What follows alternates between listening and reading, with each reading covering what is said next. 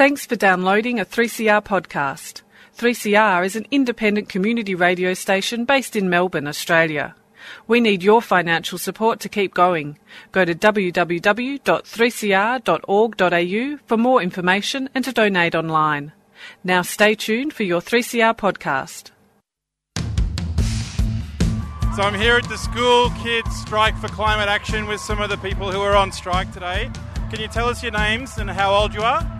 So my name's Ivy and I'm 12 years old. My name is Marta and I am 8 years old. My name's Layla and I'm 11 years old. Inequality is at a 70 year high. Our jobs are going offshore, our jobs are being casualised, 40% of us are trapped in insecure work. The richest 1% have more than the 70% of us at the bottom. And workers will stand up and fight. You've never seen a fight before until you back the Australian workers into a corner and tell them they've got no rights. Those workers will fight. 3CR, Union Issues and Workers' Struggles. Feed Radical Radio. Go to 3cr.org.au forward slash subscribe or call the station on 9419 8377. And a very warm welcome back to Solidarity Breakfast. A left response to the major developments in capitalism. What they trade in is not wheat. They trade in famine. A little dose of revolutionary optimism. I think it's really important to sort of express solidarity globally. It really is a deal by corporations for corporations. The Union forever defending our rights. Down with the black leg. If you think the ABC's left wing, don't listen to this program. Solidarity Breakfast, 7:30 to 9 a.m. Saturdays, 3CR 8:55 a.m. streaming and 3CR digital, podcast or audio on demand. And of course, the website solidaritybreakfast.org.au. Solidarity forever. Good morning, everybody. This is Annie for Solidarity Breakfast, and you probably haven't uh, looked at your uh, edition of the Australian this morning, and uh, hopefully you're not even going to see the Australian this morning unless you go off to a coffee shop, a coffee shop, and read it for free. But uh, being a radio station, we uh, actually have uh, information of that sort, and uh, uh, I'll take a bullet. At the top of the page, I have to tell you this the Weekend Australia Nations Image Makeover. Industry leaders steer multi million dollar overhaul of brand Australia. So they're going to get Forrest Joyce Enoch, who is the uh, director of um, Sydney Festival, and a fellow called Cannon-Brookes, who's uh, the uh, Cooper's Brewery chairman, to uh, try and create a uh, a special uh, um, campaign to improve Australia's image to ourselves and overseas. It, it just it makes me wonder why why they can't just realise that if they just stop being themselves, then perhaps things might settle down a bit. apparently, the uh, overseas uh, that we that we need to counter an apparently low opinion of our culture and intellect, as well as doubts about safety. anyway talk about uh, give give uh, the job to the people who actually make it be like that. But anyway, let's move on to more sensible stuff. I went off to a fantastic thing uh, the Australian Unemployed Workers uh, Union put on on during the week. It was a uh, a talk and a panel but the talk was by Virginia Eubanks, who's a welfare rights activist, author of a book called Automating Inequality How High Tech Tools Profile and Police the Poor, as it were. And she's the Associate Professor of Political Science at a, a university in Albany and in America. And she gave a absolutely fantastic speech about uh, explaining some of the elements that are going into the uh, artificial intelligence uh, process that's being applied to social security so that it becomes nothing about social and certainly nothing about security. Uh, so I'm going to spend quite a bit of time on this because it's so important. The opening part of the uh, d- night was uh, by Jeremy Poxon, who was the chair. Jeremy is one of the uh, members of uh, uh, the Australian Unemployed Workers Union, and he, luckily enough, had been down that day on Wednesday down to what's called the. Uh, oh, he, explains there was an announcement this week um, coming out of the Morrison government, telling them telling us about what they, they intend to do, changes to uh, the social security uh, arrangements, and as Jeremy points out, uh, actually more of the same, uh, more uh, more online and uh, fewer people and more draconian. So listen to the first part, and he introduces Virginia Eubanks. Um, so I want to thank you all uh, for coming for a really important, um, you know, provocative, I hope, and you know, productive uh, night of discussion. Basically, talking about uh, Australia's increasingly digitised and punitive uh, social security system. Um, you know, Australia are you know world world beaters um, in this space. Uh, as it stands, we currently have um, one of the most uh, punitive compliance regimes uh, in the developed world. Uh, a few of us were at the Department of Jobs uh, just down in Albert Park uh, this morning, uh, listening to their announcement about what the future of employment services is going to look like. basically, it, it's going to involve, from what I can gather, further digitizing the employment services uh, system, um, further putting more onus on unemployed workers themselves to uh, have internet at home, uh, to have a smartphone. Uh, the big elephant in the room was how uh, you know the second poorest unemployed group uh, in the OECD is going to be able to afford um, these things to be able to meet their requirements. But that didn't seem to get a mention um, from the from the department. So what we're hoping, you know, today, um, given everything that's sort of happened, especially in the last few weeks, if you guys have seen uh, what's happened in, in the Senate with RoboDebt, um, which is an automatically generated uh, debt recovery scheme, uh, which we know uh, a few weeks ago, uh, 2,000, over 2,000 RoboDebt uh, recipients have taken their lives, and the government refuses to take responsibility for it. Um, through the government's welfare reform package last, last year, they came up with a new targeted compliance framework, which now issues unemployed workers uh, demerit points, uh, which are similar to, I guess, traffic violations, uh, because you know missing your uh, meeting with your job agent is as dangerous as, as running a red light, um, apparently, um, and to the point where last year. Uh, again, we broke a new record where there were 1.6 million uh, penalties, sanctions imposed on, on, on unemployed workers. So, really, what we've heard today in the new Job Active announcements, you know, that wasn't mentioned um, at all. Um, they're wanting to digitize services even further, so we can only assume that you know we'll break another record um, this year and the year to come with penalties. Uh, sadly, I'll cut right to it. Tonight's um, uh, main event um, is Virginia Eubanks, who we're delighted um, to have here uh, this evening. Uh, so, Virginia is an author, welfare rights advocate, and associate professor of Political Science at the University of Albany. Her book uh, called Automating uh, Inequality How High Tech Tools Profile, Police, and Punish the Poor, which this is a book that Naomi Klein calls downright scary. So I guess you're sort of like the, the Stephen King of the social security space. Um, in it, um, Virginia explains the technocratic shift we've seen uh, towards automating social security and how that works to encode and, and worsen inequality um, with what she calls a digital poorhouse, which is a term that a bunch of us have just stolen um, now. So thank you for that. Um, which basically you know, entails government contro- you know, controlling the flow of resources and entitlements, policing poor and working class communities, um, and punishing those who need you know, the most unconditional social security. So, without any further introduction, I'd like you all to warmly welcome Virginia Eubanks.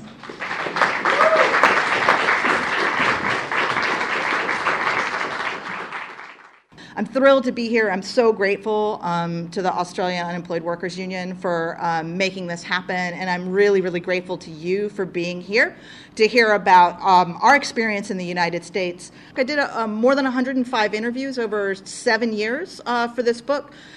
And in each case, each technology I talk about, I talk to lots of different kinds of people. So, developers of the tools, policymakers, frontline caseworkers. But in each story, I started with folks who are most directly affected by the tools, um, folks who are looking for public assistance, who are involved in the child welfare s- system, who are unhoused or homeless. And it's too rare that we hear the voices of people who are actually directly affected, particularly when we talk about these new technologies. And so I just want to make sure that I introduce you to these stories through the stories of people who are directly impacted. Um, so uh, I'm here uh, to talk about uh, what I describe in the book as a digital poorhouse, which is a sort of invisible institution that's made up of decision making algorithms, automated eligibility processes, and statistical models, particularly predictive models, in the US social service programs. Um, so, I want to talk today about how the rise of this invisible institution. Um, is sort of sunk in the, into the policy history of the United States um, and how it responds and recreates specifically a narrative of austerity. This idea, this false idea, that there's not enough for everyone and that we have to make hard decisions about who deserves to access their basic human needs and who does not. So, we often talk about the kinds of tools that I write about in the book as disruptors, um, but they're really more evolution than revolution. And their, their roots go very, very deep in US history, um, and specifically to a moment um, in the early 1800s um, where we decided to sort of invent a new technology for managing poverty, um, which was in the US context the county poorhouse. In 1819, we had a really horrible um, economic depression in the United States, one that was accompanied by a lot of organizing by poor and working class people uh, for their rights and their survival. And this, of course, made economic elites really, really nervous. Um, they did what economic elites always do when they get really nervous, and they commissioned a whole bunch of studies. And they framed the question in a very specific way. So they framed the question behind all these uh, studies What's the real problem during this catastrophic economic recession? Is it poverty? Is it lack of access to resources? Or is it what they called at the time pauperism, which was dependence on public benefits? So, how do you think the surveys, the studies came back? Was it actual poverty or was it pauper, pauperism? Yes, you're very smart people. Um, this is exactly what the studies came back and said. The problem is when we're too generous, allowing people not to starve through this economic depression, they become dependent on public benefits, they lose their work ethic, they have a bunch of babies and get drunk. So, um, yeah, again, does it sounds familiar? Um, and uh, so they invented this new technology um, at the time, or a technology, honestly, that was um, imported from uh, England, uh, which was our version of the workhouse. Uh, it's called the county poorhouse. And this was basically a brick and mortar institution for um, more or less incarcerating people who asked for support from public funds. So they were strictly voluntary in the sense that homeless shelters are strictly voluntary, although you could be sentenced to the poorhouse for crimes like vagrancy, having nowhere to live, begging, asking for help, or prostitution, which at the time meant having sex while not being married. Um, so you could get sentenced to the poorhouse, but for folks who volu- voluntarily entered, um, they, it was not an easy decision.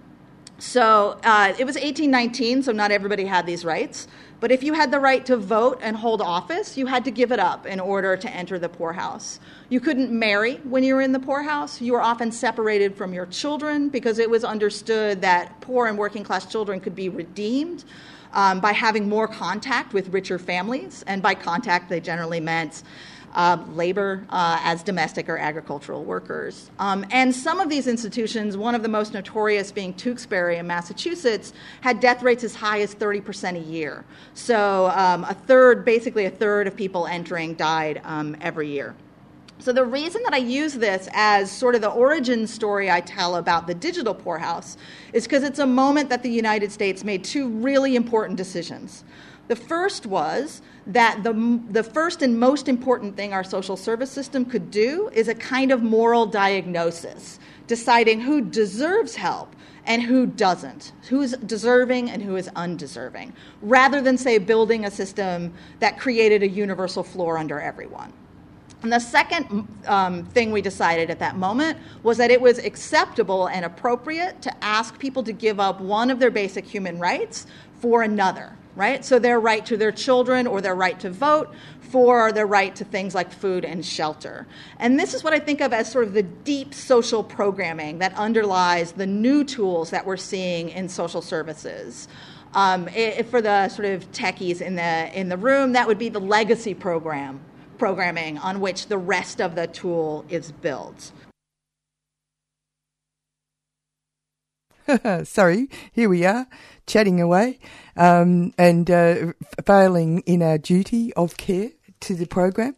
Uh, Rebecca's turned up. A big storm. We've just yeah. had a big storm. That was that was wildly exciting. Um, but anyway, we're listening to uh, Virginia Eubanks, and uh, she's a welfare rights activist, and she's written this book called "Automating Inequality: How High Tech Tools Profile uh, uh, and Police the Poor." And um, she's the one who coined this fantastic term, the uh, digital workhouse. Anyway, she's been doing a bit of a tour around the place and uh, sharing her knowledge. She's a really quite fantastic person, but we'll continue. Less of me, more of her. I, would like to start with history because it has a tendency to contextualize the tools I talk about in the book. But I also want us to think a little bit together today about this political moment, about um, sort of why these specific tools have become popular at this precise time. Um, and I think there's three reasons for that, and I'll introduce you to the technologies through these three stories. Um, the first is these new tools rationalize and recreate a politics of austerity, the idea that there's not enough for everyone.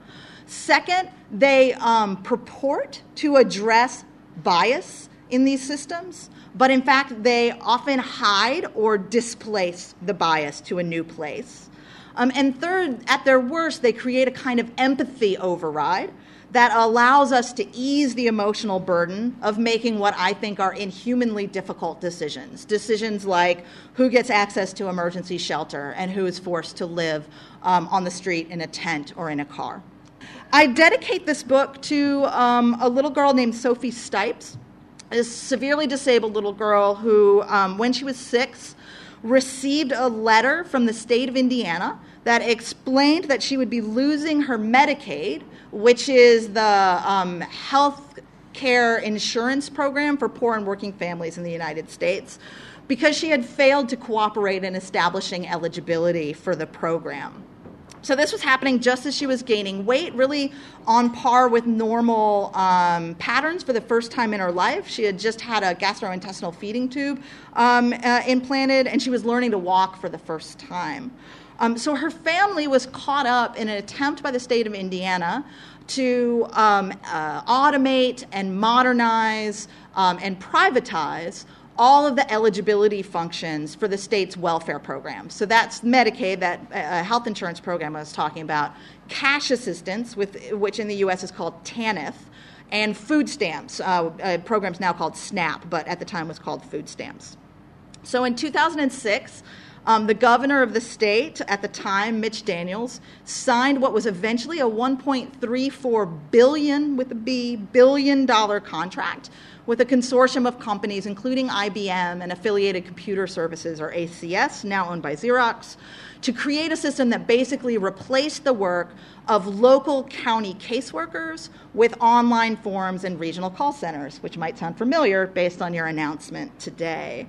Um, and what that looked like from a caseworkers' point of view was in the past, they had been responsible for a docket of families or a caseload, um, which were individuals and families that they often developed relationships with over time and helped them navigate the really difficult, complex, and punitive social service system.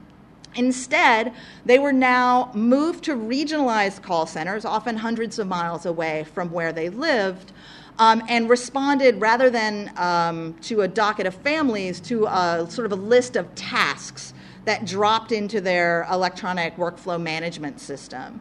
So for caseworkers, this felt very much like um, they were not able to develop relationships with people over time because every call just went to the next available worker. Um, it felt like their local knowledge was no longer useful. So they could say, like, well, it looks like you're not going to be eligible for food stamps, but they couldn't then say, but there's a food pantry in your town, it's open Tuesday nights. So they felt like it really changed the nature of their job from applicants' point of view, it felt like if anything went wrong in this process, because it was so difficult to talk to the same person more than once, that basically all the responsibility for finding out what had gone wrong and fixing it fell on families themselves, which are some of the most vulnerable families in the state. Um, and the result was a million benefits denials in the first three years of the experiment. It was a 54% increase from the three years before the experiment.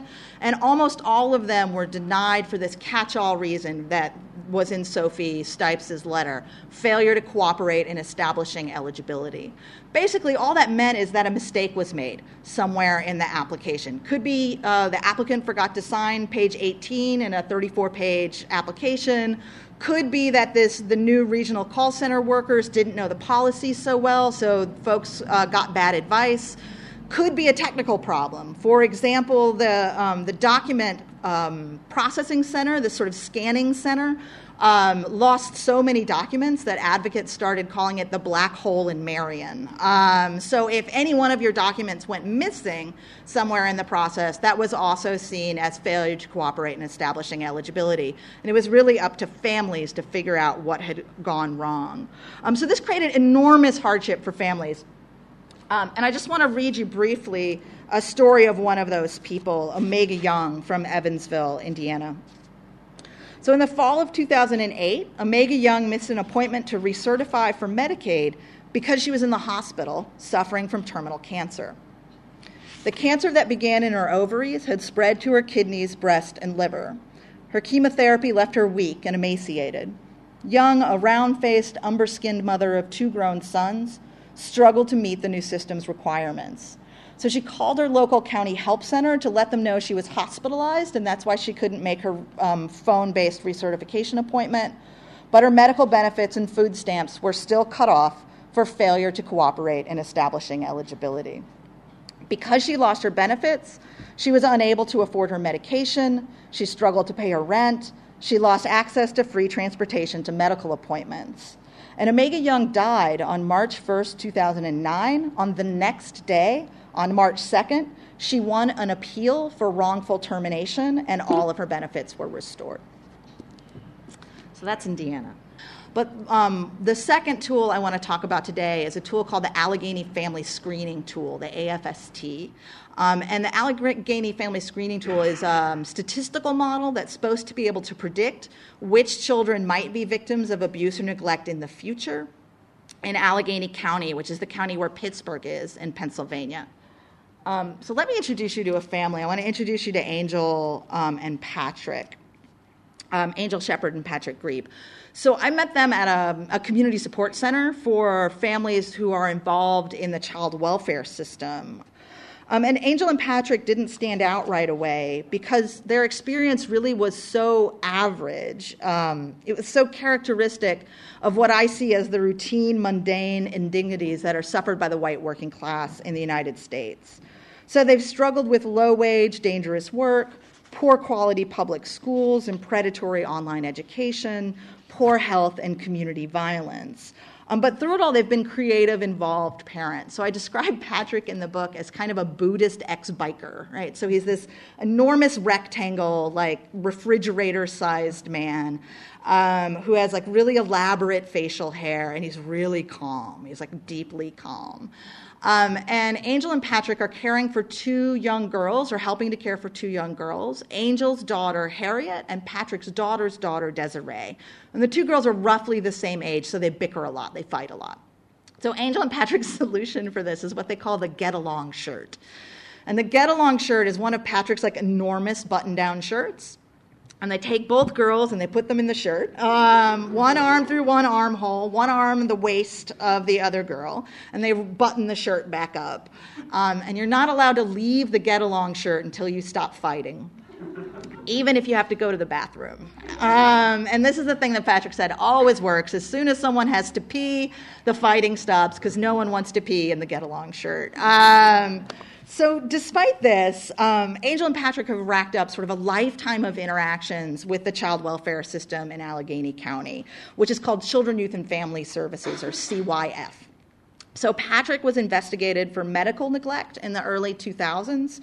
Um, because he was unable to afford his daughter Tabitha's um, uh, antibiotic prescription after a visit to the emergency room. So he brought her to the emergency room because she was sick. They prescribed antibiotics. He couldn't afford to fill the prescription. She got worse. He brought her back. The nurse said, Oh, we saw you before. We know you didn't fill the prescription. And they reported them for child neglect, um, for medical neglect.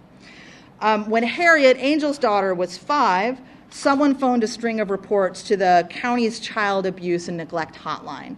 So it's possible to be anonymous on these hotlines. So this sort of anonymous tipster explained that Harriet was running around the neighborhood unsupervised, that she was down the block teasing a dog, that she wasn't being properly clothed, fed, or bathed, that she wasn't getting needed medication. So for each call, an investigator from CYF came out to the house interviewed Harriet and Tabitha, Angel and Patrick, looked in all their cupboards and under all their beds, um, and requested access to the family's medical records. And then each time they found no evidence of maltreatment, so they closed the case. But the record of these cases uh, is now kept in digital form. Um, and maintained on an integrated data um, warehouse that was built by the county in 1999, which feeds the Allegheny Family Screening Tool. So, and I'll talk about the how that system works in a sec.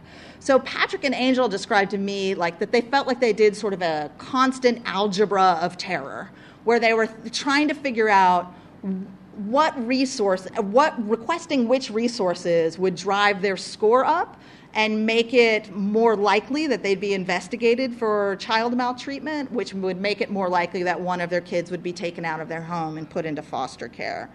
Um, so Angel told, um, told me, um, this is a quote, you feel like a prisoner. You feel trapped. It's like no matter what you do, it's not good enough for them. My daughter's now nine, and I'm still afraid that they're going to come up one day, see her out by herself, pick her up, and say, You can't have her anymore. So the system in Allegheny County um, sort of began in 1999 when the county built this integrated data warehouse that gets um, regular data extracts from about 30 different agencies around the county and around the state. So, as of the writing of the book, um, that integrated data warehouse held about a billion records, uh, which was more than 800 for every individual living in Allegheny County. But it doesn't actually collect data equally on everyone li- living in the county. In fact, the way that public services works in the US, it really only collects information about poor and working families. So, um, for example, if you're struggling with um, an addiction or recovery issue and you're a professional middle class family, you would go to your family doctor. That would be, they might refer you to addiction recovery. That would be covered by employer provided private insurance, and that information would not go into this, data, this database. If you're a poor and working class family, you'd rely on county services for that, those recovery services, and that data would go into the database. Um, if you uh, are a professional middle class family and you need uh, just some like uh, respite in your parenting, you might get a nanny or pay for a babysitter and you'll pay out of pocket. If you are a poor and working class person and you need daycare when you go to work, you're going to get that from a county based uh, daycare provider, um, and that information will go into the database. So the parents that I spoke to about the system said that it felt like it confused parenting while poor with poor parenting, and that it created what they called a feedback loop of injustice, where because they were reaching out for support from public services, their scores were higher. Because their scores were higher, they were investigated more often. Because they were investigated more often, more data was uh, in the system about them. Because there was more data about them in the system, their score was higher, and the loop sort of closes. Um, so, Um, they were really concerned with what are known as false positives. So the this system that um, uh, pulls variables from that data warehouse and runs an algorithm to create a risk score. Um, parents, as you might imagine, were really concerned that it would predict harm where no harm was actually occurring. Um, so that's a false positives problem. But I also spent a whole day sitting in the call center with intake screeners in the system, or the front line of the caseworkers in the system. They're the folks who get the calls from the county um, hotline or who get reports from mandated reporters and make this really difficult decision about which ones to, to screen in for full investigations and which ones to screen out. Keep the data, but not investigate right now. And call screeners were worried about the same problem, but from the opposite perspective. They were concerned about false negatives. Because the system has almost no data on professional middle class families, they were concerned that the system would not be able to recognize the kind of harm or predict the kind of harm that actually might be happening in professional middle class families. So, for example, there's good data in the United States that um, uh, geographic isolation is correlated with maltreatment, but those folks won't end up in the data warehouse. So, that kind of harm um, won't be recognized and they won't be able to predict it. You're on Solidarity Breakfast, and it's it's pretty sobering stuff, isn't it, Rebecca? Yep. Yeah, and uh, there's a uh, there's a last part. I, I can't help myself. Uh, it was a great speech, and uh, there was a panel discussion which was equally great. It was put an event put on by the Australian Unemployed Workers Union. I actually got to speak to a, a guy who was there on the way d- uh, down to the tram stop. He was telling me about how he had been working for a university for 30 years, but then was uh, uh, kicked out effectively because they all wanted them to be casual because he had tenure. And uh, for 12 months, he'd been uh, struggling with this unemployment system and was so pleased to realise that the Australian Unemployed Workers Union existed because the state of powerlessness of a person in uh, that situation is so extreme and becoming extremer if that's a word. Yeah. Mm-hmm. but anyway, we'll listen to the last part of uh, Virginia Eubanks' uh, story. Her um, her book is uh, Welfare Rights Activist. Uh, oh, sorry, um, Automating Inequality. That's what it's called. Uh, you might have difficulty finding it on Australian uh, books, yeah, the Australian bookshops, but maybe you should get your library to buy it. Um, so, one of the things that's interesting about this system is the designers of the system will say that one of the reasons they built it um, is to identify and, intervene, and intervene in racial disproportionality in the system. And that just means in the United States, 47 of 50 states um, pull um, black, biracial, and Native American children out of their families and put them into foster care at rates that far exceed uh, their proportion in the population. So that's known as racial disproportionality. It's a problem in Allegheny County like it is everywhere else. So the designers of the system say, we don't know that this system necessarily will solve racial disproportionality, but be- we believe with better data we can identify discriminatory decision making in the system and we can step in. Now, what's really interesting is that the county's own data shows that intake screening, the point at which this tool is aimed, is not actually the place where racial disproportionality is entering the system. It actually enters at what's known as call referral, which is when people call on families to these hotlines or report them through mandated reporting processes. So in Allegheny County, black and biracial families are 350% more likely to be reported to child welfare services by the community once those cases get in the system, there is a little bit of disproportionality that's added at call screening. So, call screeners screen in 69% of cases around black and biracial children and only 65% of cases around white children. But that's a 4% difference versus a 350% difference. And I think that's something that's really interesting around these systems, and it, it behooves us to pay really close attention when designers of these tools talk about them as tools for increasing racial equity. I think we should be really cautious um, when um, folks start making those arguments. Because what I saw in Allegheny County was a very sophisticated tool, um, a, a very resource intensive and sophisticated tool aimed at the place where the problem wasn't happening. And at worst, it could actually remove some human discretion from the front line of that system. These intake call screeners, who are, by the way, the most racially diverse, the most working class, and the most female part of their workforce. Um, and uh, removing their discretion could very much create actually amplification of the kind of discrimination that's entering the system at call um, referral. So, one of the questions I, I, try to leave people with in the book is um, to say we shouldn't be asking discretion yes or no, we should be asking discretion who. Because I have this very smart um, political science friend named Joe Soss um, and he said discretion is like energy, it can never be created or destroyed, it's only ever moved. So in this case, they're actually moving the discretion from the front line of their workers and giving it to the economists and data scientists and computer programmers who are developing the system. Um, okay, so the third tool that I talk about in the book is called coordinated entry. Um, and it is a tool that's supposed to be able to match the most vulnerable unhoused people with the most appropriate available housing resource. And I, this is actually a system that is in um, in action pretty much everywhere in the United States and increasingly around North America.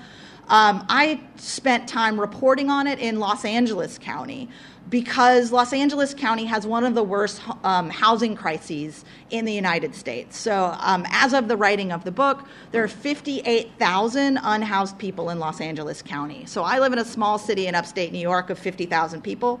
So, my entire city plus 8,000 people are homeless in LA.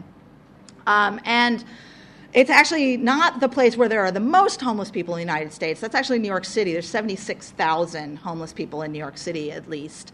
But the thing that is unique about Los Angeles is that um, the 75% of the unhoused population has no shelter at all, so no emergency shelter. They're just living um, in encampments, in tents, or in cars, um, or just living out, living rough. Um, so this is a, an extraordinary human rights crisis, and I absolutely understand um, that frontline homeless services workers want some help making really difficult decisions about who gets access to resources. So I do not want to be the, ca- the caseworker who sees 100 people a week and only has resources to give to two of them and has to decide that. So I absolutely understand why this tool um, is attractive. Um, the proponents of the tool call it the match.com of homeless services. What I was really interested in was um, the roughly 20,000 people who have gone through this process and have gotten no resources at all. So basically, the way the system works is um, you do this very intensive um, and some think intrusive survey, the Vulnerability Index and Service Prioritization Decision Assistance Tool. So it asks things like um, Are you currently trading sex for money or drugs? Um, uh, is there an open warrant on you? Have you thought about harming yourself or someone else? Where can you be found at different times of the day? And can we take a picture? Um, so I was um, really interested um, in the people who had done this survey, um, sometimes multiple times. Um, and hadn't really seen any resources materialize through it. I wanted to know how they felt uh, uh, about the tool. And these are folks like um, Uncle uh, Uncle Gary Boatwright, um, who goes by the nickname Uncle Gary. Um, and I'll tell you just briefly about him. Um, so, when I met Uncle Gary, he had been living in a gray and green tent on East 6th Street on the edge of Skid Row in LA um, for years. Uh, he's a straight talking, wryly funny man with thinning white hair and Santa Claus blue eyes. Um, he's had a dozen careers as a welder, a mason, a paralegal, a door to door salesman, a law student, and most recently, he was a document processor for a wholesale mortgage lender, um, which actually introduces all kinds of ironies into his story because this is one of the mortgage lenders uh, that got named uh, one of the subprime 25, which actually created the subprime mortgage crisis, which actually made a lot of people in Los Angeles homeless. Um, so, since moving to Skid Row several years before I met him, Gary um, had filled out the VI SPDAT three times and had really lost patience with the process. Um, so he doesn't think he scored very high. Um, he's 64, and other than a little high blood pressure and a hearing problem, he's mostly healthy. Um, his substance use, to me, didn't seem debilitating or abusive. Um, and he has a mental health diagnosis, um, but he doesn't actually know what it is. Um, he only found out about it when he went to court in Orange County, and no one had ever uh, shared uh, his diagnosis with him. Um, but the problem, as he sees it, is not his comparative vulnerability, how vulnerable he is compared to the guy living in the tent next to him. It's simple math. There's not enough housing in Los Angeles for the county's 58,000 unhoused people. So he told me, people like me who are somewhat higher functioning, we're not getting housing. It's another way of kicking the can down the road. In order to house the homeless, you have to have available units. Show me the units, otherwise, you're just lying. So, in November of 2016, as the book was about to go to press, um, Gary was arrested and he was charged with breaking the window of a public bus with a plastic 99 cent store broom, um, which, when he called me from Men's Central Jail in LA, he said was, quote, physically impossible.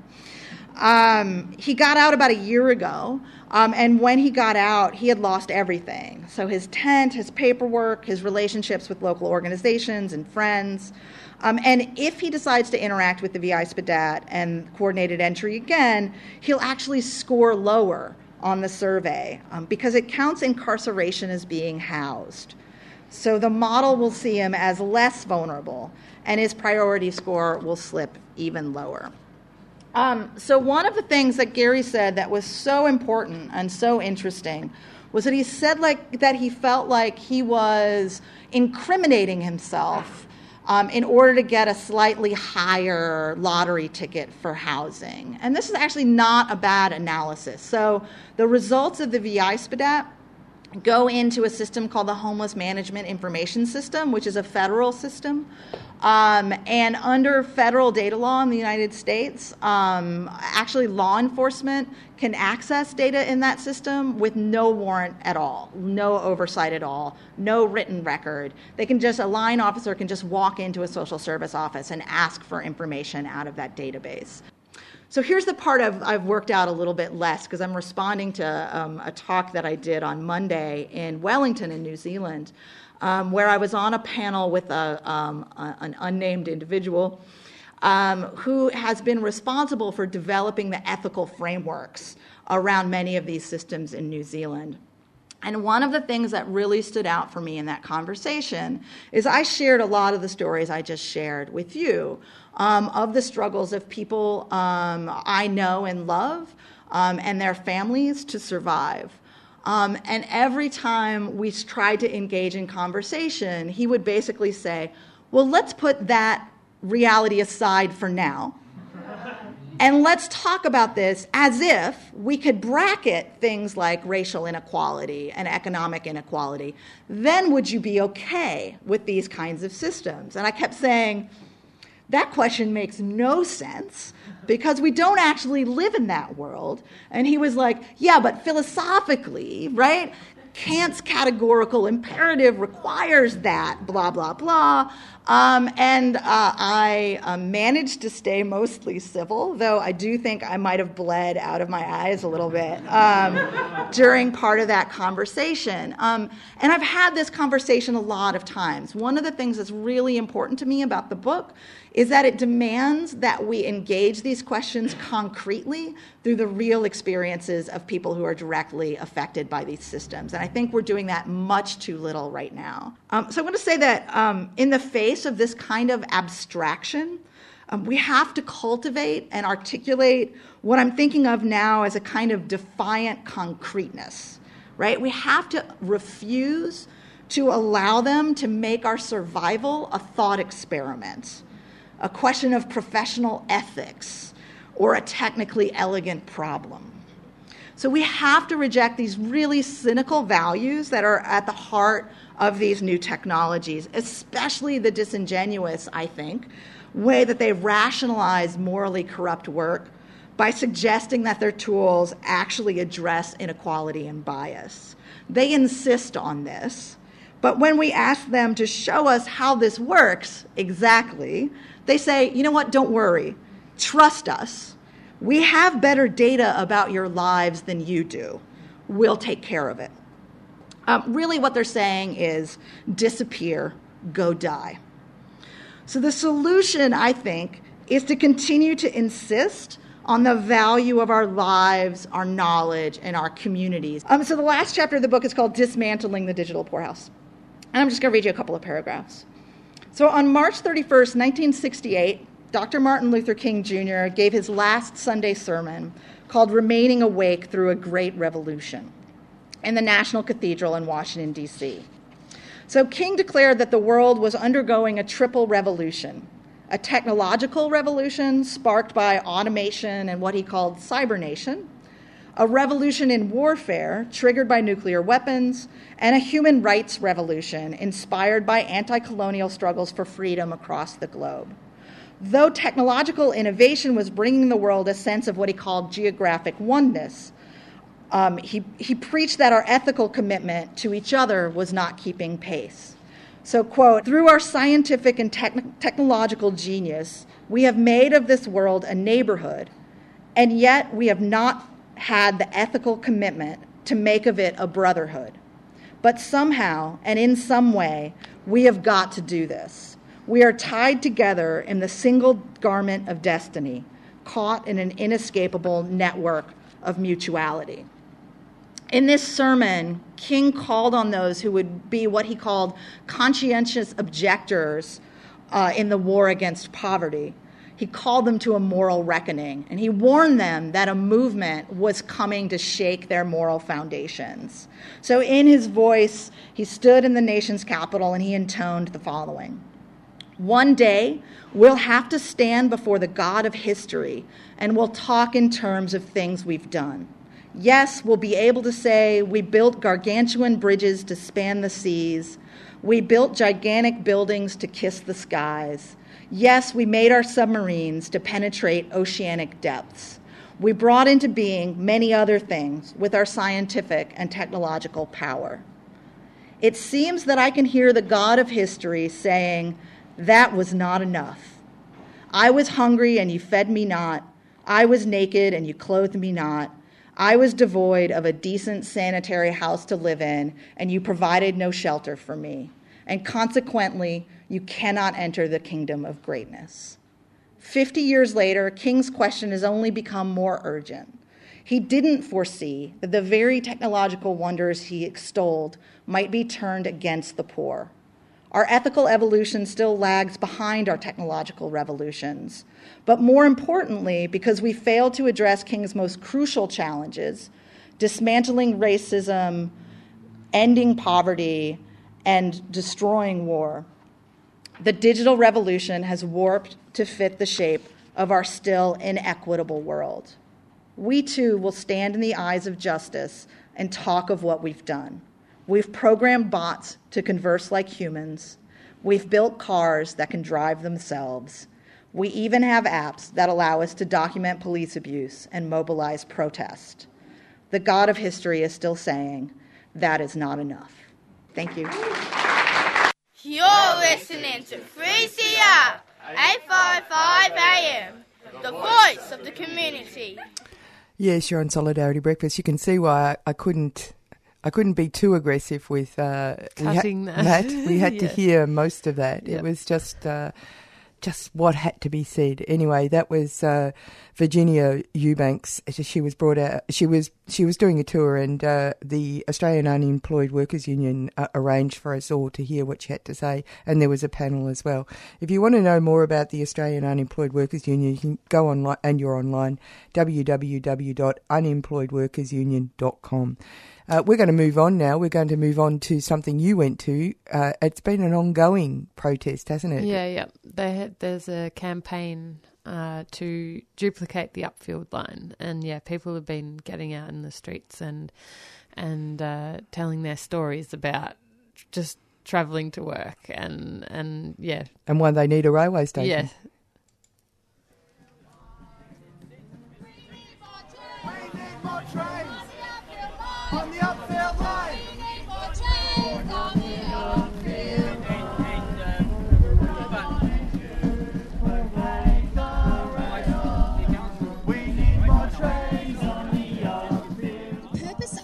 Purpose of the the Upfield Transport Alliance, which is who has um, has started this campaign.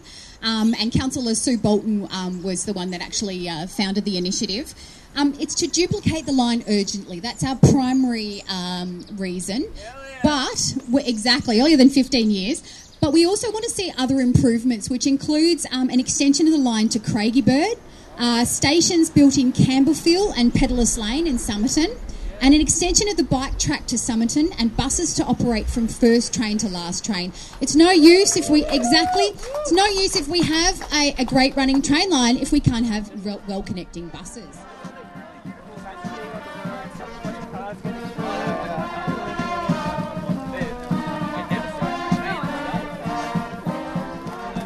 Um, on behalf of the Muslim Muslims Information Network of Australasia, uh, my name is Abdul Aziz. I've been here in Fawkner for about uh, two and a half to three years now, and um, I had a similar speech uh, in the previous rally as well. Um, but I just want to say a few things about you know how we as uh, the IT employees from Fawkner and around Fawkner, how we deal with this on a day-to-day basis. So I think we all understand that this is our only commute to the city. We don't have trams, so I think that's clear. How many of you have heard of something called the agile methodology? And I'm assuming most of you who have heard about this methodology are from the IT background. Am I right? Yep. So, in the agile methodology and one particular type of agile, I think everybody understands the word agile. And what they're trying to do, these companies are trying to adopt a new methodology to make work faster, to help employees work more efficiently. That involves one of the ceremonies that we do is called the daily stand up meeting. And depending on how psycho your manager is, that daily stand up meeting happens either at 8:30 or 9 or 9:30 or 10 in the morning. It's a daily meeting where eight people gather around. They have to stand and they have to describe what they did yesterday, what they're doing today, and what they're going to do tomorrow. This meeting, if it's fixed, has no, there's no way that you can not go to this meeting. If you're stuck on the train, you still need to make a call and try and attend and update the rest of the team as to where you are. This is a killer for us on the upfield line because when we come back after doing the child drop-offs at around 8.30 and stand for the 8.40 train and they cancel that, that means we take the 9 o'clock train and reach work by 10. And do you know what time? And, and the stand-up is already over. And then do you know what time we get back home? We leave office at around 6 again and then come back home around 7 when the kids are just falling asleep. This is our life. For the past one week, I've gotten more than 25 to 30 updates on the Metro app talking about train cancellations and delays. And I am not exaggerating. Anybody who has the Metro app knows that this is a fact. We can't keep dealing with this and just complaining to people about it. I think we need to do a few more IT based initiatives as well to get this in the face of politicians who can make a decision for us.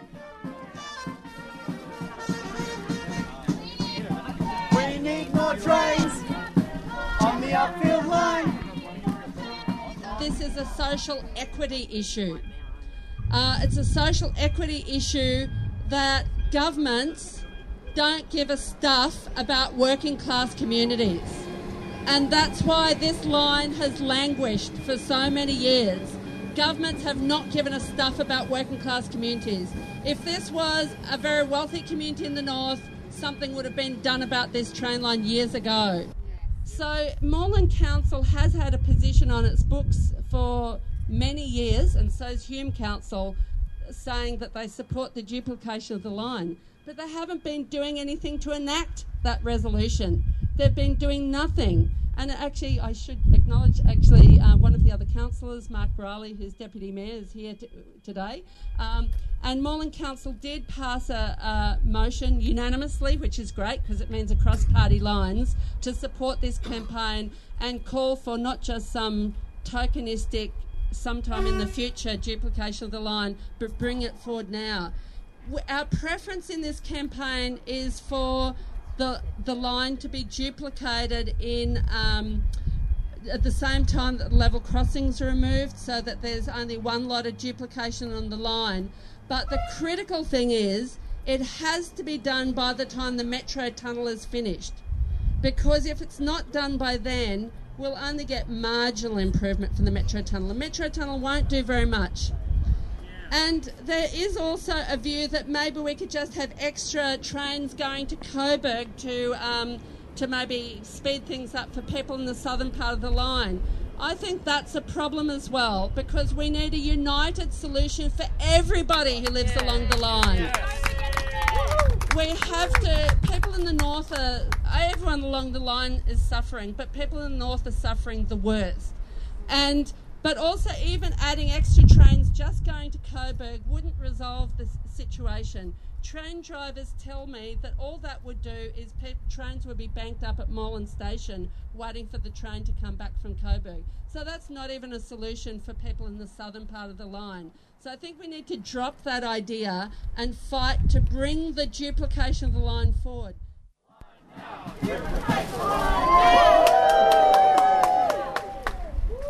So on on this issue, you, you're already great supporters of it, and you don't need me to uh, to convince you. So I won't. I'll just tell you a little bit about what I've been doing prior to the election. I, I made uh, two or three things my key issues in in Brunswick, but they're also symbolic of what needs to be done across Victoria. And one of those was to increase the frequency of services on the upfield line. And, and I got an email on Tuesday inviting me to come and speak, and, it, and the email said that the services on the upfield line were languid.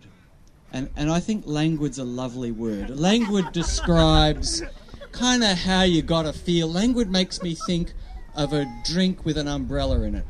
And, and that's sort of the service we're getting. It's high class, there's no doubt about it, but you've got to put in the time waiting for the train. So if we want to improve that, if we want something that, that might approach brisk uh, or, or even, you know, Swiss, um, then we, we've got to fix the system. And there's a lot of money going into transport in this state at the moment. You've got to say, you know, the Greens get accused of shouting from the sidelines while Labor gets on and delivers. But what are they delivering? A lot of that big money going into transport is going into the most expensive road on the planet, which is the Northeast Link. And seriously, seriously, we need. So here am I shouting on the sidelines Labor, would you please deliver us more frequent services on the upfield for environmental reasons so that we can put less air pollution into the sky for equity reasons so that people who live up here have access to the jobs and services in the CBD and the growth corridor to the north and for traffic congestion reasons for God's sake if none if the other two don't float your boat think about the traffic congestion we've got to get more people off out of their cars into trams and onto trains and we can't do it with that bit of single track which I can just see right up there at the trees so I've organised a meeting at long last. I've got a meeting with the Public Transport Minister next week, and this will be top of the agenda.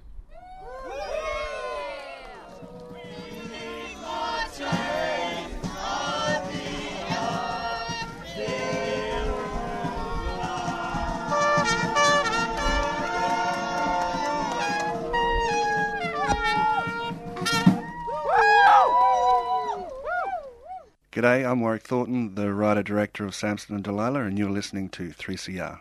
A weak Solidarity Bricky team listener when a week that was cannot ignore the New Zealand terrorist massacre. It's over a week, but occurred after we recorded last week's segment, but obviously we can't treat it lightly, humorously, satirically.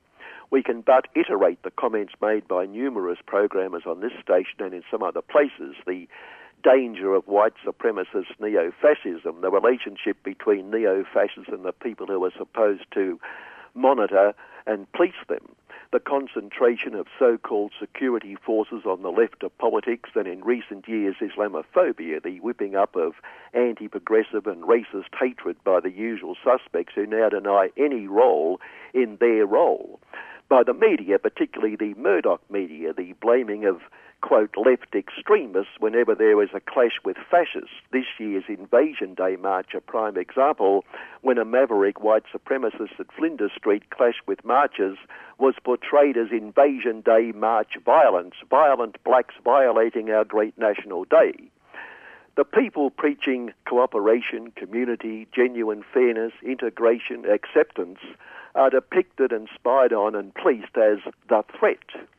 Back in the anti Vietnam War campaign calling for peace, for an end to the slaughter, we were surveilled and followed, um, followed incessantly by ASIO, the Commonwealth Coppers, the state special branch, a political police bent on monitoring left wing activists, a war like wars biased on, based on lies. Menzies had concocted the evidence, we said, proven true when the 30 year cabinet papers were released. Yet the authorities saw us as the threat, and those who supported war and slaughter, those who profited from war and slaughter, needed protection from us. But then the state apparatus exists to protect the dominant means of production, to protect, in our case, capitalism. Thus, it will be so until we change the means of production. And now the concentration on controlling social media, which needs controlling but veils the real necessity, the condemnation and proper surveillance and policing of the real threat.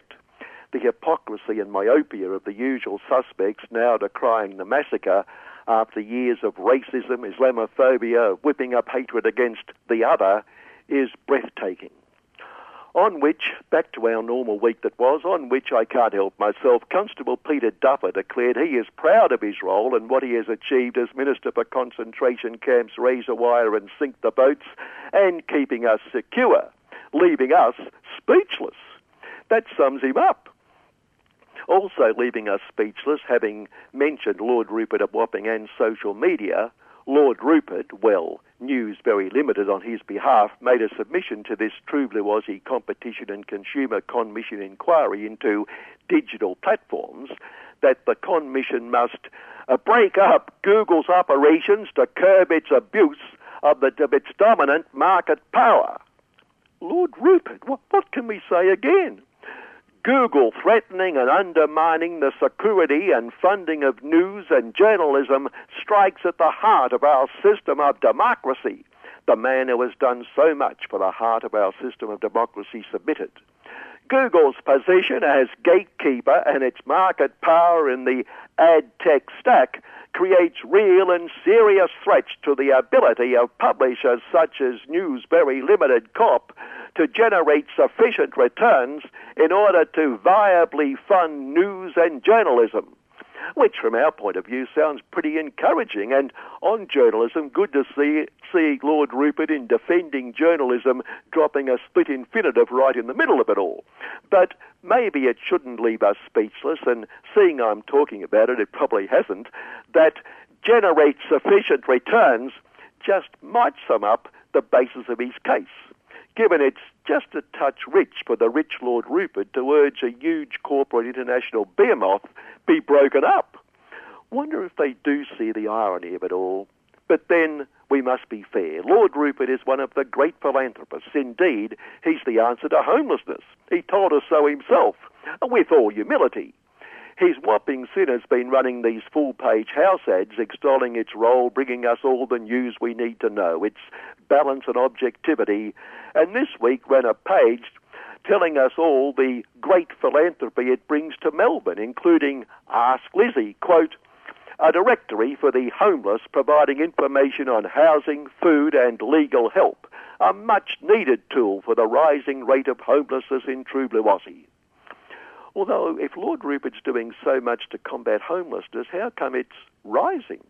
Because as we pass the homeless on our streets, we're taken by how they're all absorbed on their computers and expensive smartphones, seeking Lord Rupert's advice, and can assume the legal help bit comes in handy when they're apprehended for knocking off a bit of food to stave off starvation mentioned last week how distressed Lord Rupert was that dear little brainwashed school students were taking to the classroom of the streets to call for genuine action over climate change, none of their puerile business, when their place was in the classrooms of the non brainwashed.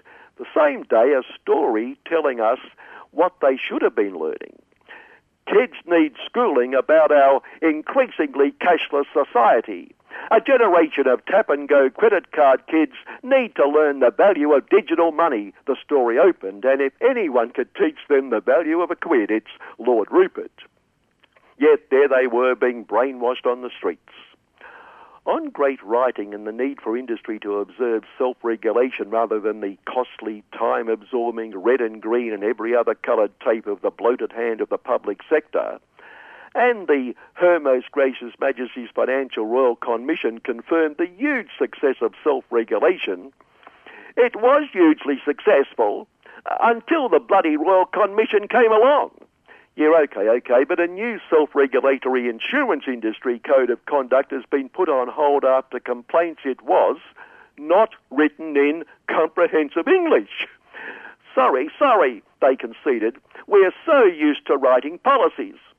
And Westpac Bank has decided to abandon its personal advice service with big Supremo Brian Hartzer customers blaming layers of regulation and legislation, the bloated hand of again okay, we are still able to charge customers for financial advice, but, but now they expect us to actually provide it. Oh, that Her Most Gracious Majesty Commission has a lot to answer for. But if the selfless practitioners of the greatest little economic order of them all think they've got it tough here, spare a thought for their US, of the UN, of the US, of the world based co exploiters. Uh, sorry, sorry, where did that come from? Uh, counterparts. In New York, the governor plans a special tax on properties valued at more than $7 million owned by non-residents to raise to raise funds for the public transport system, public housing and other public services he says are being run down. And here's where satire can take a rest, because yet again we can't out satire the gasping filthy rich. Donna Olshan, a big end of town real estate mogul, rightfully slammed the proposal as class warfare against the rich. Oh, can we think of anything more abhorrent? Why punish them for being rich and living more of the time somewhere else? Why, why, we have to ask. And Rachel Oslo um, Lustbard, a real name, a realty broker, made a very, very strong case against the law. It makes the city look very unfair. These people don't take the subway. I mean, how can we even in satire say it any better than that? Of course they don't. And these people may not pay income tax, but they pay plenty, Rachel went on. They just don't buy a hot dog. They go to all the high end restaurants, Gucci and Chanel. A sentiment endorsed by Barry Hersh, a New York University real estate professor and former property developer. The very rich really hate taxes, he said. Again, no embellishment, direct quote, as if we need to be told. Back here, that great worry for our very rich who really hate taxes, slow wages growth. Their desire to pay higher wages if only lazy avaricious workers could be a bit more productive. Well, the Reserve Bank has brought out a report agreeing that since 2012, real wages have grown ever so slowly, or declined ever so quickly, depending how we look at it, despite, quote, solid productivity growth. A formula for solid wage growth now, I hear you. Sorry uh, to disappoint, but no, no. We need to take a long term view, the bank said, and let's be clear, there's absolutely no connection between this and our earlier comment that the apparatus of the state exists to protect the economic order. A long term view, the bank said, meaning we assume, forget the solid productivity growth for the past seven years of wage stagnation and let's start again. Whip workers into a bit more productivity and maybe, maybe a small wage increase, although given the sundry chambers of profits and their members somehow missed the solid productivity growth completely and didn't realise they could provide wage rises, workers need to come up with much more than just solid productivity growth if they also expect to be paid. Finally, by week's end, warnings about salmonella being found in eggs. Maybe it's just an example of solidarity the eggs have simply gone out in sympathy with Fraser hanging them's head. On the positive side, given Fraser knows there's no such thing as climate change, it couldn't have been a fried egg.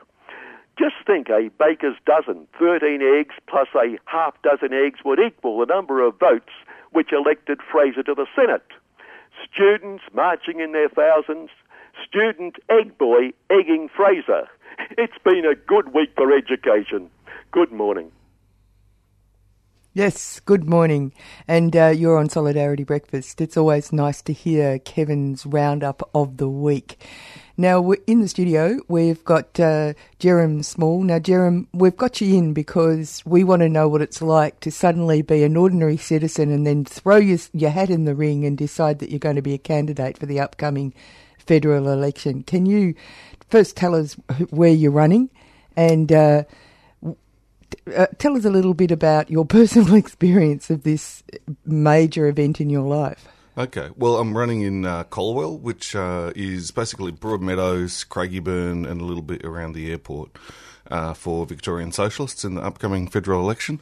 I ended up being the kind of, I suppose you'd say, accidental candidate for Victorian Socialists in Broadmeadows in the state election. I was trying to coerce a bunch of other people into standing and assured them that there was nothing much to it. And then when they turned around and said, okay, well, you know, you see how you go then, I didn't really have a leg to stand on. So, um, from a standing start and, um, uh, you know, like a party that didn't exist a year ago that no one had heard of, we managed to get in the in the lower house seat of Broadmeadows um, just over seven percent um, in the election, which is you know decent.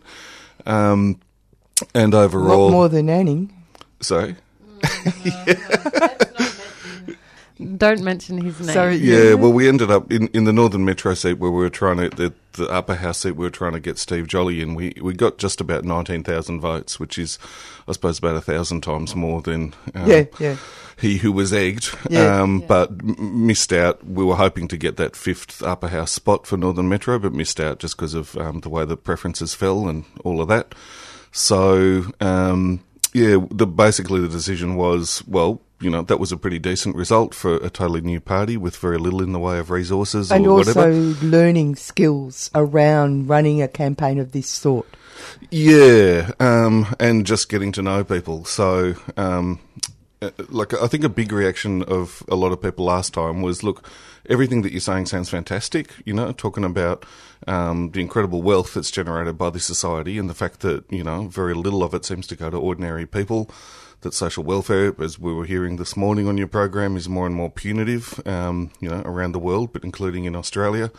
Um, that the rich in this country, like the top 200 people, increased their wealth by $49 billion in just one year, you know, 21% increase Well, in they're really year. doing it tough, those guys. Yeah, which includes, of course, the two owners of Chemist Warehouse, um, Gance and Verrocchi, Mhm. sitting on only $1.6 billion. So we'll be passing the hat around. But when you've got wealth like that, like it's just an obscenity that there's things like structural unemployment in this country. You know, there's plenty of jobs that need doing.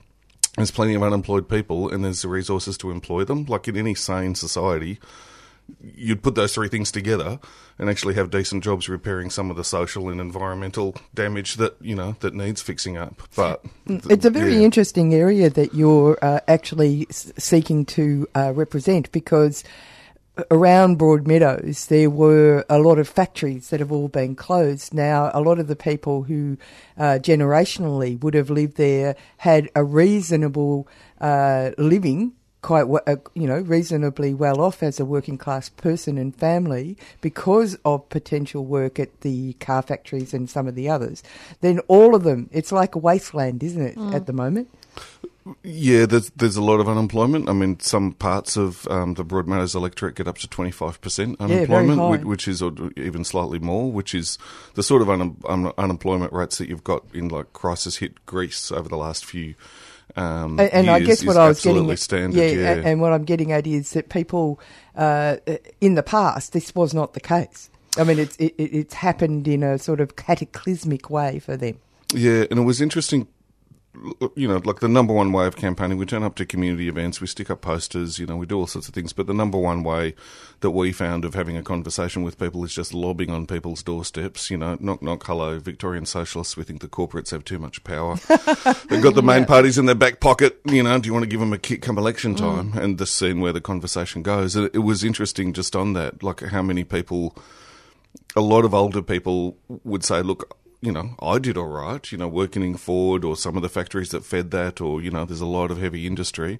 A lot of the people bearing costs of that in terms of, you know, long term health problems um, and so on from um, the work that they've done. But it's the next generation that all of those people are um, concerned about. Um, and just the, I mean, this, well, I suppose similar theme. Talking to a guy on the um, Chemist Warehouse picket line this week, um, and he was saying in 1989, as a forklift driver, he was earning $23.50 an hour, which was a good wage back in Mm. 1989. Yeah. He's now earning, and, and that was full time. So he Yeah. had all of his entitlements, annual leave, sick leave, and so on. 23.50 an hour in 1989.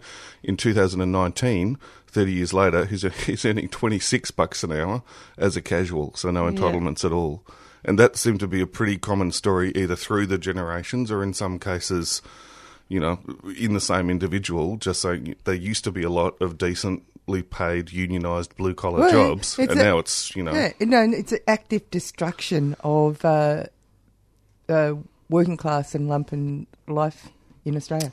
Yeah, that's right. And that's obviously not going to get better just from, you know, a well meaning socialist lobbing on people's doorsteps and having a nice conversation. Like, you know, there's going to Although have to they be. might, they might be quite happy to have someone listen to them for a change. Well, yeah, and, and, and, and saying, yeah, that that's certainly true, and, and saying the things that, you know, maybe Labor or, you know, other parties used to say, whether they acted on them was another matter.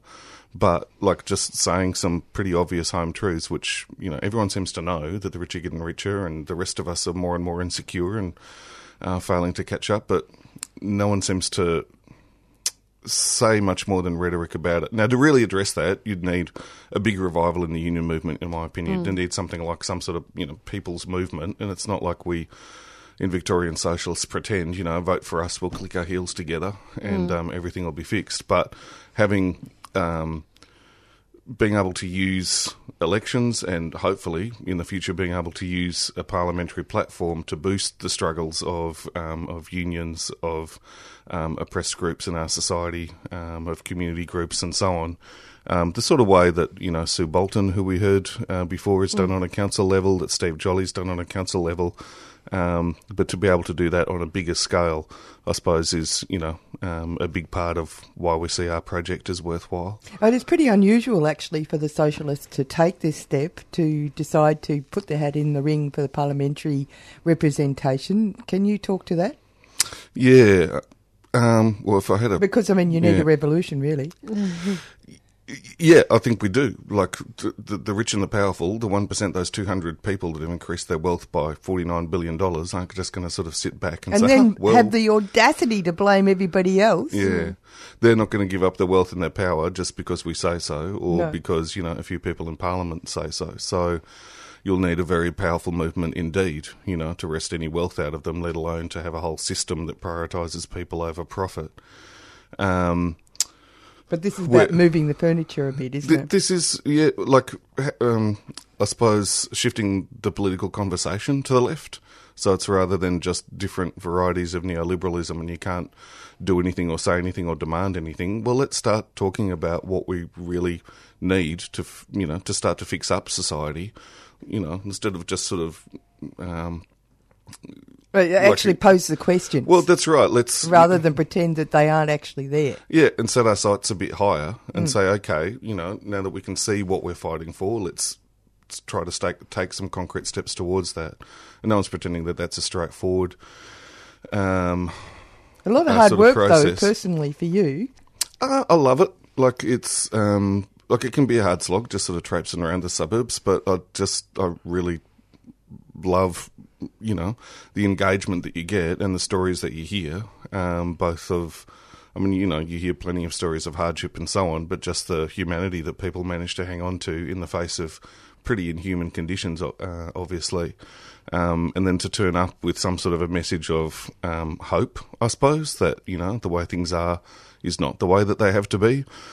And let's actually, you know, demand what we want and fight for what we want instead of just accepting, you know, some second best version. Um, and that can that can really resonate with people. Um, so I never get sick of that. Um, yeah. Um, I probably should chuck in as well if people want to find out more about the campaign uh, for Victorian Socialists. We'll be having a very short and hopefully very sharp um, election campaign for the federal elections. We've got a, a launch coming up on um, Saturday, April the 6th.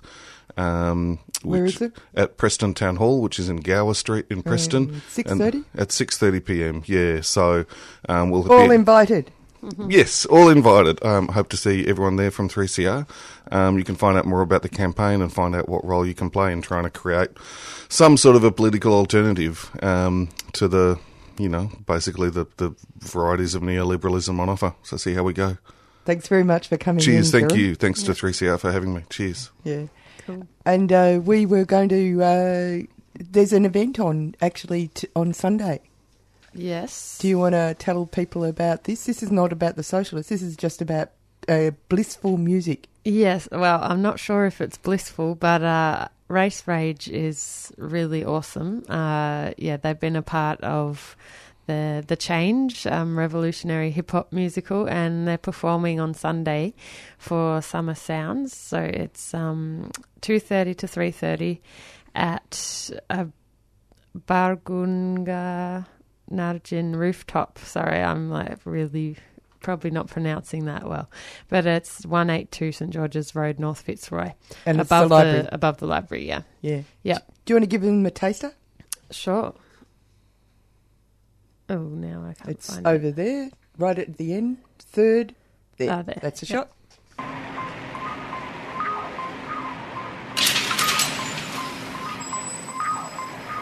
He was in the custody of Senior Sergeant Christopher Hurley. There was a fall. Was um, what he called compressive force.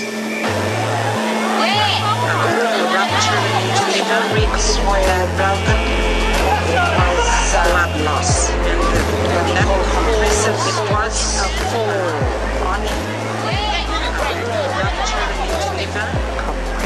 If I go and kill somebody like that, fly me off to prison quick, anyone else here. Put him in prison where let the dogs loose on my people? The epitome of evil. If this is a crime scene, the cops are the criminals. Yeah, the cops are the criminals. We burn down the courtroom of fire in our hearts. They burn down the cop shop to hide evidence of scum. He tripped, he fell to hell with that bullshit. It takes a hard hit for your liver to split. Can't you see why there's fire in the fury? Cop found innocent, no blacks on the jewelry. Burn, let the walls burn, all that lying and killing. When will you learn? Burn, let the walls burn. We shouted, we screamed it, but she never learned. Burn, let the walls burn. How many deaths in custody? Till people wake up and see we got a right to live on our land, to be free from the bully boy in blue who wants to kill me. Now it's off to Canberra, to the tent embassy.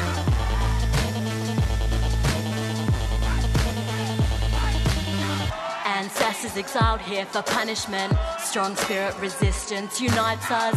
Palm Island today is a powder keg. One more injustice to ignite us. I see history repeating, judiciary cheating, justice we are seeking. White overseer controls the fear, serves out a death sentence for speaking.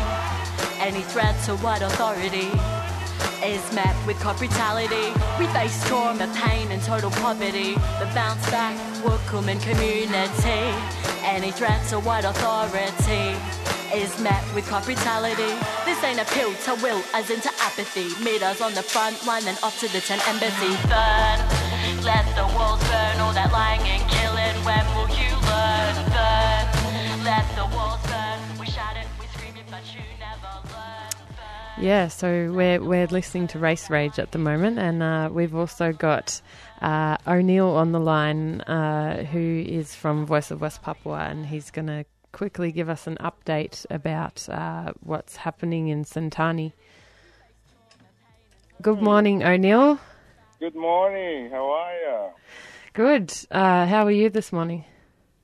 Um, still sleepy. but it's okay. Yeah. We work together, you know, Yeah. racing for people back home. Yeah, so what's the latest uh, from Sentani?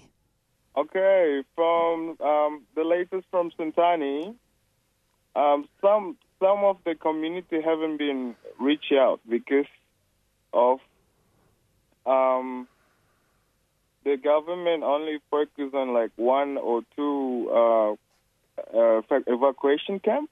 Yeah. And it's hard. It's very hard to distribute all the food to the whole community. I mean, there are some people, a lot of people, like say in the foundations we've been working with called uh, Yayasan Abdi Budaya Nusantara. Um, they are they are outside of uh, a government um, evacuation camp team, so it's just an initiative from different foundations that are helping other communities that haven't been reached out near the mountains in um, Sentani. Yeah, and the flood waters have have the flood waters subsided yet, or Um, ye- yesterday, yesterday, uh, the rain. Uh, well, it's finished. Like Yeah. only for today, but like the whole week, it was heavy rain. So yeah, the the flood is not only happening in Sentani; it's actually going to the south side of Jayapura, in which closest to the city area. mm. So yeah, if um, the rain keep coming, more people being evacuated, and then uh, as we know, all the whole house been like it's already broken down, and yeah, a lot of people displaced, and at the moment, the government working to build um, emergency houses for these people that has been waiting and staying at the evacuation camp. yeah. So how can how can people help from here? Oh here? well.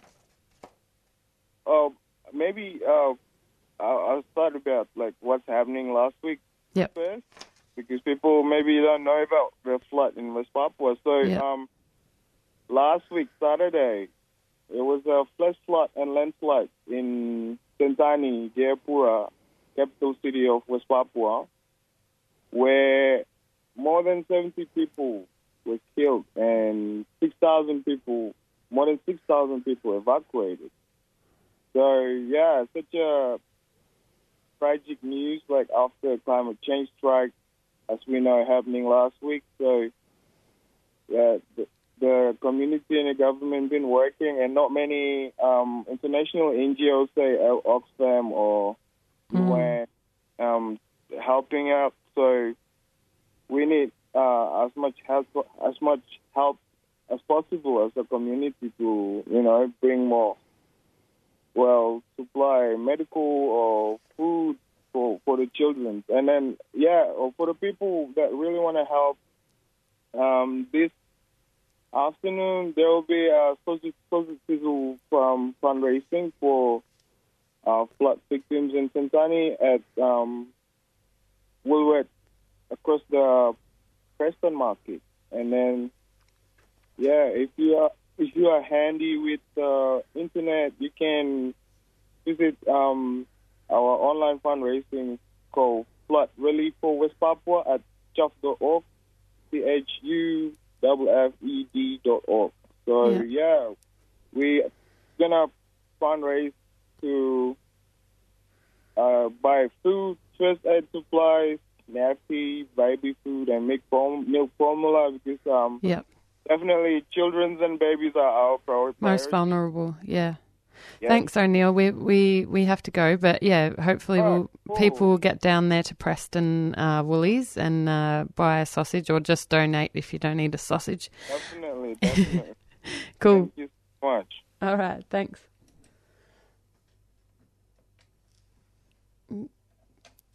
Yes. And that's it for Solidarity Breakfast. So get down there to uh, help uh, flood victims in West Papua. That's uh, Preston Market outside Woolies. Um, and apparently that's going on from about 9am Yeah. onwards. Yeah. So that's good. Uh, we have to get out of here. We uh, went to uh, the robo um, automation of welfare. We uh, went on to uh, uh, to Upfield um, protests for more trains. We talked to uh, a socialist candidate, Jerome Small, about why he's and what it means. And uh, we went on to tell you about the uh, floods in West Papua. All great stuff from Current Affairs at 3CR. Coming up next is Asia Pacific Currents.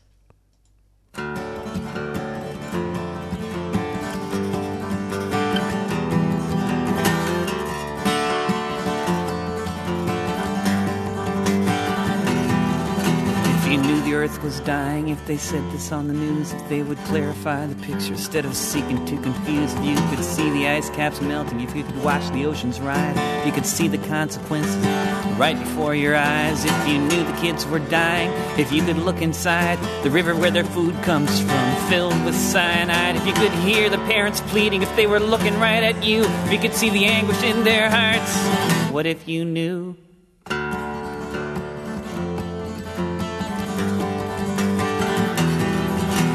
You knew the bombs were falling, if they showed them hit the ground, if you could see the bodies flying, if you could hear the sound, if you could see the rubble where the hospital once stood, if you saw the child's lifeless limbs, would you hold them if you could? If you knew that they were lying every time they spoke, for every laser guided pinprick, there were lives lost in the smoke. If instead of just the generals, they had doctors too to describe the carnage of the cluster bombs, what if you knew?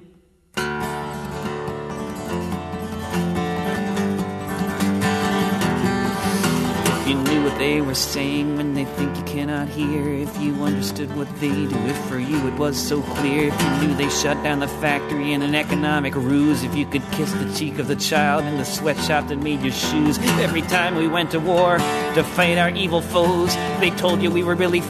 You've been listening to a 3CR podcast produced in the studios of independent community radio station 3CR in Melbourne, Australia. For more information, go to allthews.3cr.org.au.